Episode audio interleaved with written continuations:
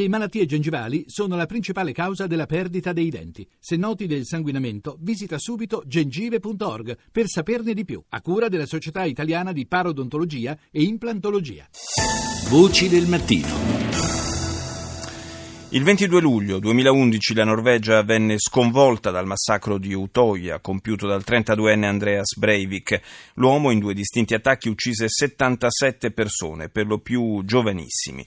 Condannato a 21 anni di carcere, ha denunciato la prigione per trattamento disumano e il 20 aprile scorso la Corte distrettuale di Oslo, lo ricorderete, gli ha dato ragione.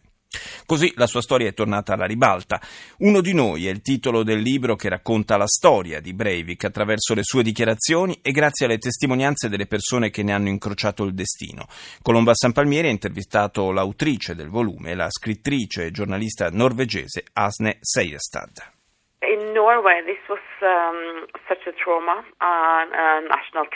In Norvegia questo fatto è stato un trauma, una specie di tragedia nazionale. Per me, corrispondente esteri specializzato in conflitti medio orientali, dall'Afghanistan all'Iraq, dalla Siria alla Libia, abituata a confrontarmi con drammi lontani, è stato sconcertante accorgersi di quanto Breivik fosse vicino a me, a noi, anzi di come fosse proprio uno di noi.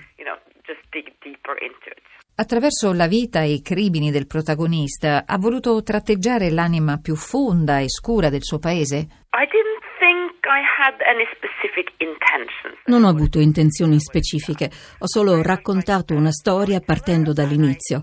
Certo, questo è un racconto che riguarda la Norvegia di oggi e in questo senso Breivik rappresenta l'anima nera della civiltà norvegese, la peggiore in assoluto dalla fine della Seconda Guerra Mondiale. Nel suo caso ritroviamo gli elementi dell'estremismo di destra, dell'anti-islamismo, ma anche quelli più illuminati dei giovani laburisti e progressisti che sarebbero potuti diventare la classe dirigente del futuro e che invece vennero uccisi sull'isola di Utoya. Insomma, nel libro ho voluto presentare più punti di vista.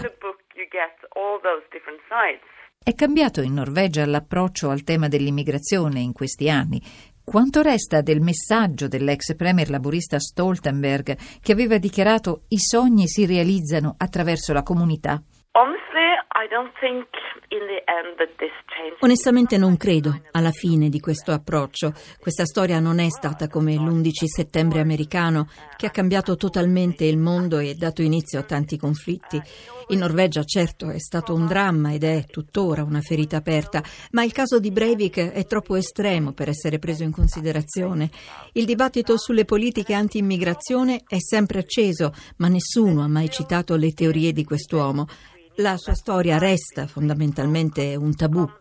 Io credo invece che sia giusto parlarne perché c'è ancora una generazione che non sa come affrontare l'argomento, dato che Breivik era ed è ancora uno di noi. Che ne pensa del Tribunale di Oslo che ha recentemente accolto il ricorso di Breivik nei confronti dell'istituto in cui è recluso per violazione dei suoi diritti umani in carcere? Lo Stato ha fatto subito appello. Io credo si trattasse comunque di un accoglimento errato. È stato come uno schiaffo alla memoria delle vittime. I loro parenti hanno reagito duramente a questo pronunciamento, anche se senza mostrare mai spirito di vendetta ma si è andati un po' troppo oltre. In più c'è stato, secondo me, un ulteriore errore di fondo nel verdetto, equiparare i trattamenti degradanti cui sarebbe stato sottoposto Breivik con l'imposizione dell'isolamento a quelli disumani. Nel mondo esistono oggi molte persone che subiscono trattamenti davvero disumani in carcere, ma non credo che Breivik faccia parte di questo gruppo.